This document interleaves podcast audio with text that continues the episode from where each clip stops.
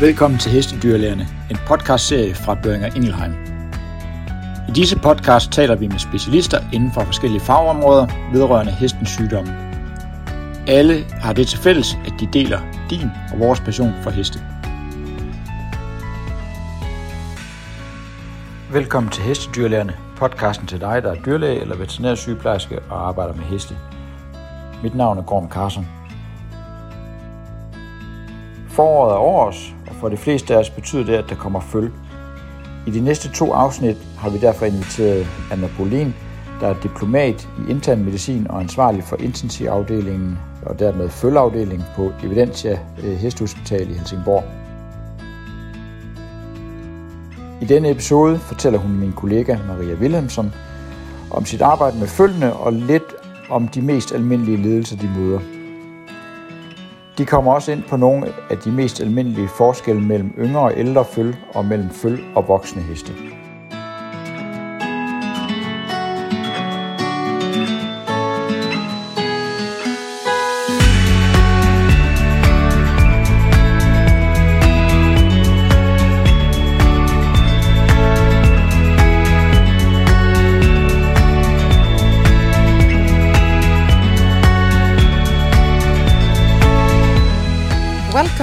Podcast, Anna. Thank you. So, uh, tell us a bit about yourself and your background. Well, I am sort of a horsey person. I grew up with horses and I always wanted to become a vet. And I studied in Denmark and I worked alongside my studies at the Equine Hospital in Helsingborg, as it is uh, quite uh, near uh, Denmark and Copenhagen. And when I graduated, I worked for um, a couple of months at the Distriktsveterinärerna and then came back to the hospital in Helsingborg, where I have worked for uh, almost uh, 10 years now. So I um, uh, was offered a residency in 2016 uh, in internal medicine. And um, as being a medicine person is uh, also being the one in charge of the foal department, I was uh, very glad for for that opportunity. Uh, so um, I did my residency and I passed the exam and became a diplomat in uh, 2020, so just before the pandemic. Uh, and since then, I have been in charge of our uh, medicine department and our foal stable. And you have some other specialist titles as well, right? You have an RCVS uh, certificate. Uh, yes, I have uh, done the course uh, called Equine Medicine. It was very good to do alongside the residency, and I think it's very good because it's um, available for all vets, and it's yeah, it's online. And then I'm also a Swedish specialist, which is more of a broader speciality covering medicine, surgery, reproduction, and some orthopedics. So I think that's good basics to have as well. Hmm? Uh, what about research? You've been publishing some articles and done some research as well as part of your residency, I guess. Yes, there are some requirements uh, to pass your your residency. So I published uh, two papers on on foals. So the first one was looking at the foal survival score. We had a population of foals from Sweden and Denmark, and we used a survival score that has been reported from the states uh, and looked at its performance in our population. And the other study was was smaller. It was on uh, a couple of cases of uh, Lawsonia intracellularis, so causing diarrhea in weanling foals. And then I've been also involved in uh, in a study on SAA uh, in foals. And you're going to tell us a little bit more about that later. Yes. The foal department at the equine hospital that you are working at, uh, I'm guessing it's a rather busy department this time of the year. Uh, can you tell us about what you do there, what type of patients you can have, and uh, and your work there? Uh, yeah, so we are very fortunate in having a separate stable for the neonatal foals. So we mainly divide foals uh, with regards to age. So the neonatal foals, foals up to 14 days of age, are admitted to our separate neonatal department where we can uh, uh, have nine foals. We also have a separate treatment area there, so if the mare needs treatment, then uh, uh, she can still be examined in this separate stables. And we've also adjusted a few of these boxes to be able to uh, handle the the really sick foals those that needs to be kept on a mattress with CRIs, maybe blood pressure monitoring, intranasal oxygen, and so on. And this time of the year, this area is full of foals with sepsis and sepsis uh, manifestations, uh, such as umbilical infections, uh, septic joints. And we also see quite a lot of folds with uh, colic, mainly from uh, meconium impaction. And uh, with the older folds, we have another stable, uh, seven boxes. They are uh, half outdoor boxes. And in this uh, group of folds, we still see those with localized uh, infections. We also see older folds with colic, and there, there are also foals with um, traumatic wounds in, in the older age group. And of course, we also admit foals with uh, suspected or confirmed contagious disease that needs isolation. And these foals are kept in our normal isolation unit. And these are foals with mainly diarrhea, but also respiratory infections uh, such as Rhodococcus equi. So you've been abroad quite a bit and worked with foals in in uh, other different countries. How would you say that the treatments and um, abilities maybe to to take care of uh, critically ill foals are different from Sweden and maybe Denmark uh, versus the other countries that you've worked in? Uh, well, I think uh, insurance definitely makes a difference, as most of our foals have insurance. For many people, it's um, it's not possible to risk a big bill and and uh, no foal. So that makes a huge difference uh, in Sweden. I've met few insured horses in, in other countries. Also, the population of horses differs. Uh, when I went to Australia, there were mainly thoroughbred foals. They were very much the same, um, the same size and type type of foals. They were, on the other hand, uh, sometimes very valuable since they don't do AI. There are very few of these really well bred foals. So uh, in these instances, they were willing to spend a lot of money as well on selected cases. We see more sort of leisure horses. We we see some standard breds, but mainly we see uh, Swedish warm bloods. But we also see a variety of other breeds, such as uh, miniature Shetland ponies and Shire horses. So I think we see a broad spectrum of breeds, and I think that's very fun actually. And uh, with regards to treatment, I think we probably do very much the same, but there are some places in the world that offers more advanced treatment than we do. So mainly mechanical ventilation, and we think this pro would probably be too expensive for most of our clients. You would need a person to sit there and monitor this all the time, and probably only a handful of foals would actually benefit from it.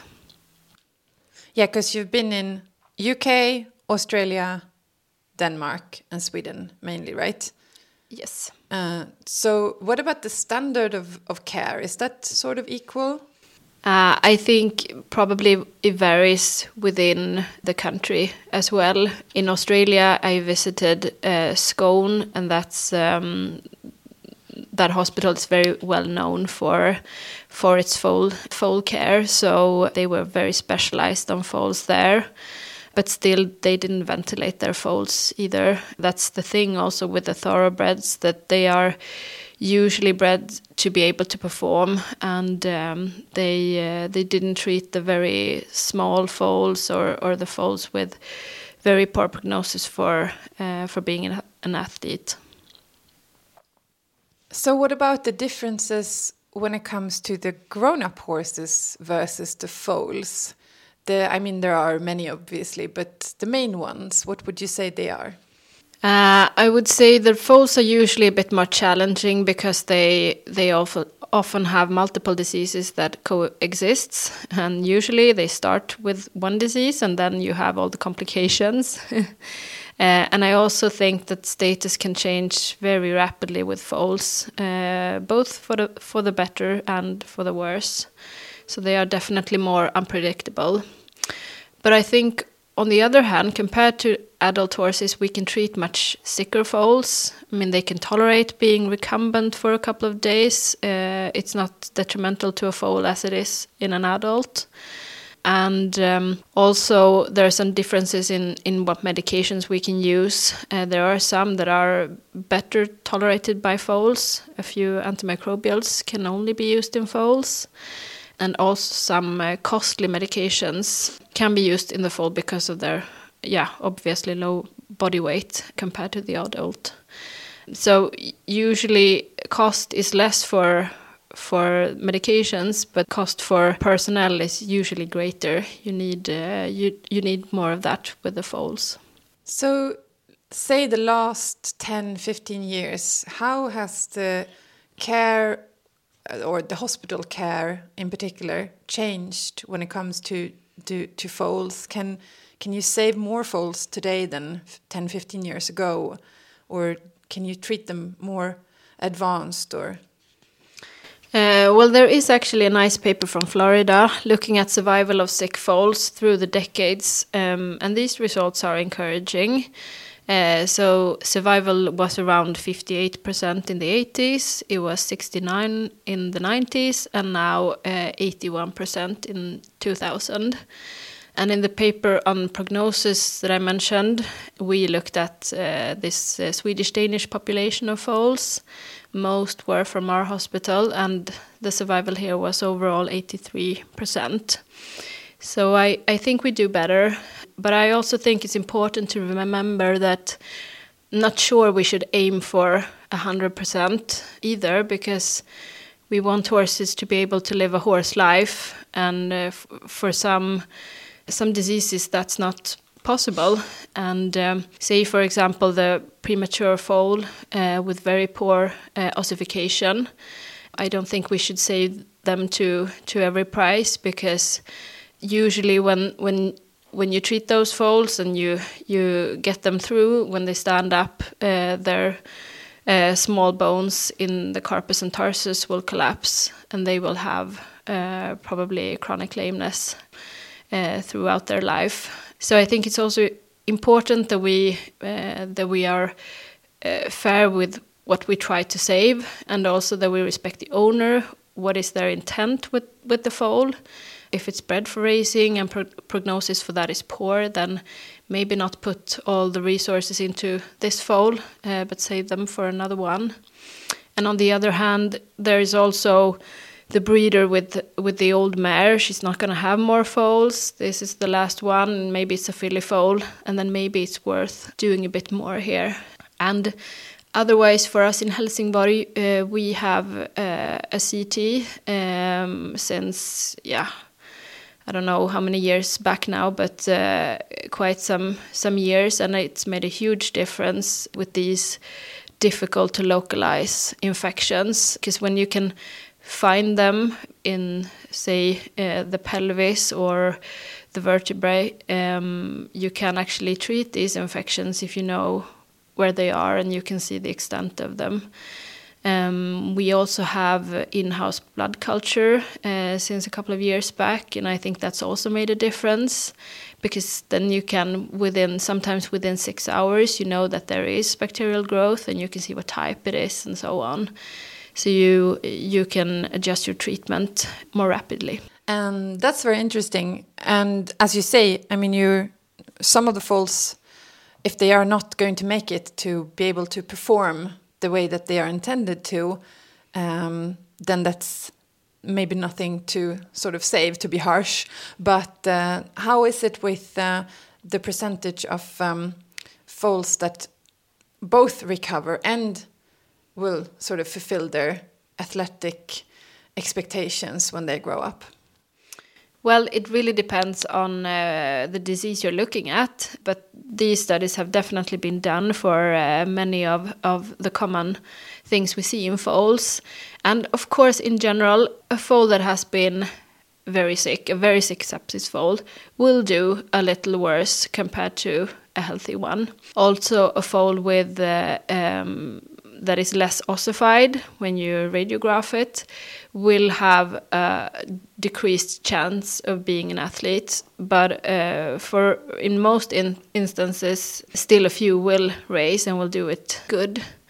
And i i also think it's important to to remember that say for racing also among healthy foals probably only 2 out of 3 will eventually race because things will happen during uh, the the first two years of life. And for me, I wouldn't be too worried about the foal having surgery for, say, an umbilical infection. I think it will do fine as an athlete. And also, surprisingly, I think they tend to heal their lungs very well, even if they've had quite severe pneumonia. It seems uh, they do do well also uh, in racing. Probably also foals treated for severe diarrhea will perform as expected, though we don't know what, what we do with their intestinal microbiome. Hopefully, that's something we will uh, learn a bit more about in the future. But say for the septic uh, joints or septic arthritis, that's usually the thing you uh, you discuss and.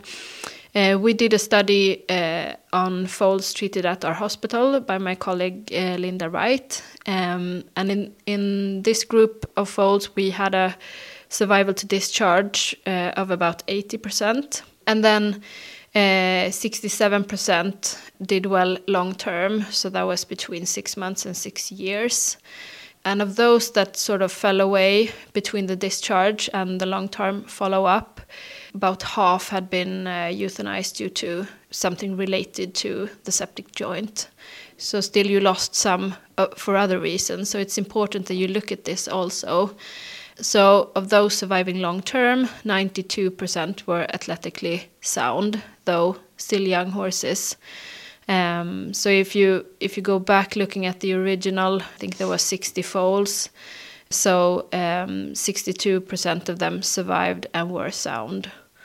But then remember, not 100% of the healthy foals will be either. So it's always about taking a little risk.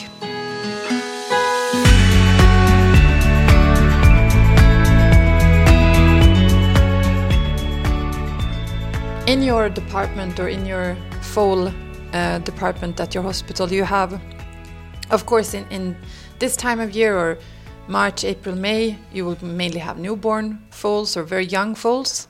And then throughout summer, they, of course, the patients will also be older.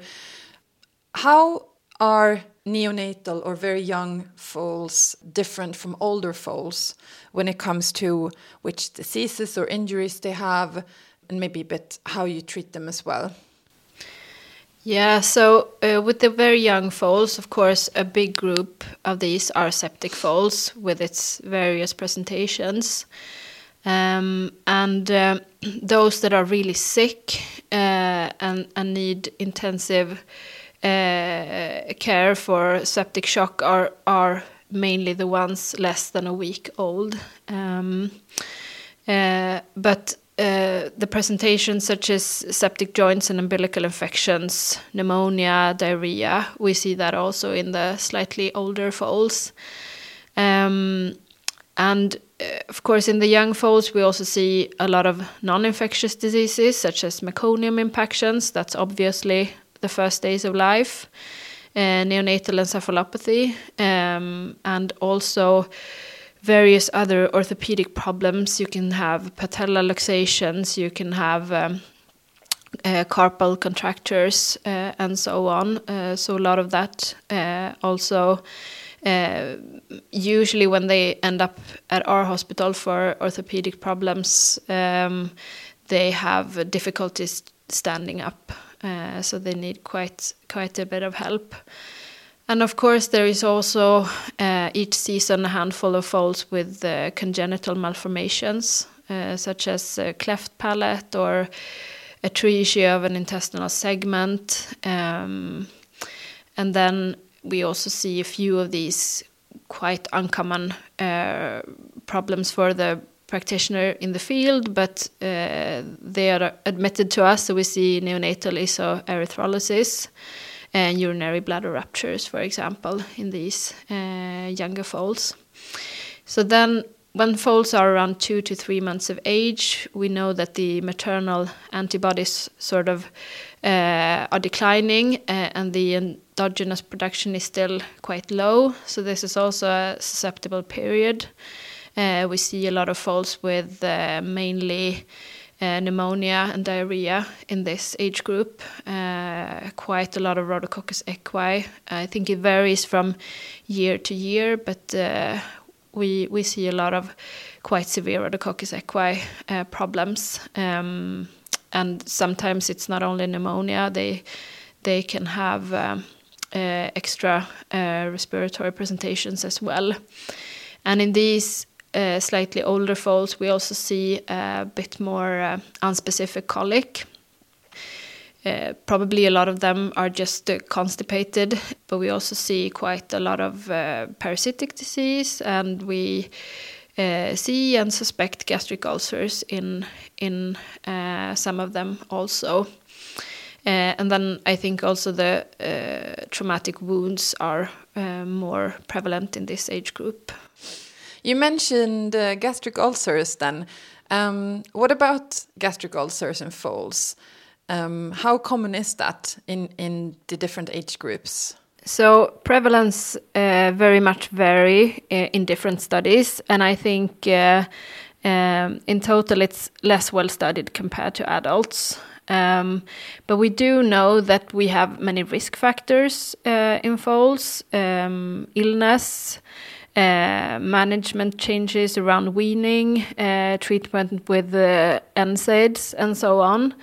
Um, so we do treat uh, a lot uh, prophylactically against gastric ulcers. Um, and I think a problem is uh, I'm quite reluctant to starve a foal. Um, and gastroscopy can be a bit challenging because you you need to reach the stomach with your endoscope. So in the slightly older foal, it needs to be long enough, and the gastroscope you use for adults is quite a, a thick one. So it's really difficult to fit that into a very small foal uh, nose. Uh, that, that's quite traumatic, um, and so I think you end up a lot with uh, with treating tr treating what you think is is a gastric ulcer. Um, but we do know we, we have some uh, important facts. There there was this recent study that looked at the pH in in the stomach of sick hospitalized foals. These were young foals, and pH was uh, above four most of the time in these foals. So it didn't seem like uh, acid was their problem. Um, so usually we talk about um, perfusion being being the main issue. So uh, at our hospital, we don't treat very small foals with omeprazole, um, uh, but we treat older foals uh, with omeprazole at the same dose as the adults. So in the young foals, we use more sucralfate uh, with the thought that we are protecting uh, the glandular mucosa. As a prophylactic treatment, then? Yes, that would be prophylactic. Um, and of course, um, we also think that the foals presenting with diarrhea have uh, a bigger risk of developing gastric ulcers. Uh, and in these cases, if they are older, we would treat them probably with both sucralfate and omeprazole. And I, I think also the, the worry here is that foals can uh, can get really really sick from their gastric ulcers. Um, they can get uh, pyloric stenosis. Um, so that's from having probably chronic gastric ulcers, and then the healing causes stenosis, and that's uh, very very difficult to treat. There are some surgical options to bypass, but um, uh, that's rarely done. Um, and I've seen very few of these cases, but the ones you've seen is um, it's really uh, really tough with these cases because they are quite healthy folds, but they just reflux. Nothing uh, passes that tiny hole um, in the pylorus, um, and there is uh, very little you can do at that stage. Um, you would have wanted to treat them earlier. Um, and then also you uh, you can have per perforating gastroduodenal ulcers, uh, also well described. I've only seen probably one or two of these, so I think both uh, of these, um, yeah, severe um, complications to gastric ulcers is also in our population, but they are very rare, um, and I think it's probably because uh, we have very few places where uh, foals are intensively bred. It seems to be more in these uh, very big studs. Um, and we see more foals bred. There's an owner with uh, one or a couple of foals. There are some uh, bigger uh, places as well, but usually they have quite, they have uh, a lot of uh, land. Uh, foals are outside in groups, and they have a, a good life there as well. Yeah, you mentioned the treatment, but um, how would it be different then from uh, foals compared to adults? You mentioned that the older foals you give omeprazole the same dose as the adults. Is it also the same length and the same sort of management measures, or how do you how do you how do you think there? Yeah, when you when you talk about it, uh, you definitely think that hey, we should do more gastroscopy in, in foals because obviously that's the way to tell how long we treat. I mean, treatment length is very different in adults uh, depending on follow up gastroscopy, but usually I would treat probably three weeks and then uh, do some sort of a follow up also. Is the foal otherwise doing well? Is it growing? Is it does it look uh, healthy um, otherwise and then probably go from there you mentioned the parasites as well um, when it comes to the older foals um, how what is important here when it comes to parasite uh, treatment and uh, what to think of when it comes to these foals? Well, I think it's important to remember that uh, you're not going to have uh, eggs in the feces if parasites aren't um, reaching adult stages. So they can still have parasite problems even if your fecal egg count uh, shows you nothing. Um, so you sort of need to think about uh, the likelihood of infection. Um, and I think here in Sweden we are uh, nicely told and educated that we should have fecal uh, egg counts before we prescribe anything, but that's different in the foal. Um, we have some brand new recommendations for deworming here in Sweden. They just came out like a month ago, uh, and foals are included in this document. Um, so the recommendation, which I think is is very good, is to treat foals uh, when they are approximately 8 and 16 weeks with fenbendazole, so that's for parascaris, and then also treat for cyathostomins in the autumn with, uh, yeah, usually ivermectin. And then if you have uh, other uh, parasit parasitic problems such as tapeworm uh, in other horses, then you can definitely deworm the foal for that as well but that's the thing. Um, you don't need fecal egg counts in these for these younger foals. But then later on in, in January, February, uh, it's nice to do a fecal egg count and see because uh, at this age you can have either parascaris still or you can have cyathostomins or you have both. So in the perfect world you would do an egg count there and then probably one in the spring as well so that you can adjust. And then usually the young horse needs um, more deworming than than the adult. Obviously, uh, they're more sensitive to parasitic infections. And I could maybe also mention uh, Strongyloides westeri. That's um, the uh, the parasite that they get from can get from the mare uh, through the milk, and it is an old thing among. Um, uh, breeders that you deworm the mare uh, for that uh, during the first day and there is very little evidence that this parasite causes um, clinical disease. There are some cases described, and I think we have seen a handful of them probably also, but they are very, very, very rare. So I don't think that gives any meaning uh, with the evidence that we have currently. Thank you, Anna, for this session. We will be back in the next episode to talk more about pain and also sepsis in foals. Tak fordi du lyttede til Hestedyrlærerne. Hvis du kan lide, hvad du hører, så glem ikke at trykke på abonner på din podcast-app, så går du ikke glip af nogle episoder. Du må også godt fortælle os, hvad du synes øh, ved at skrive en anmeldelse. Vi modtager også meget gerne tips om kommende gæster og emner, og vores kontaktoplysninger kan du finde i podcastbeskrivelsen. Vi høres ved snart.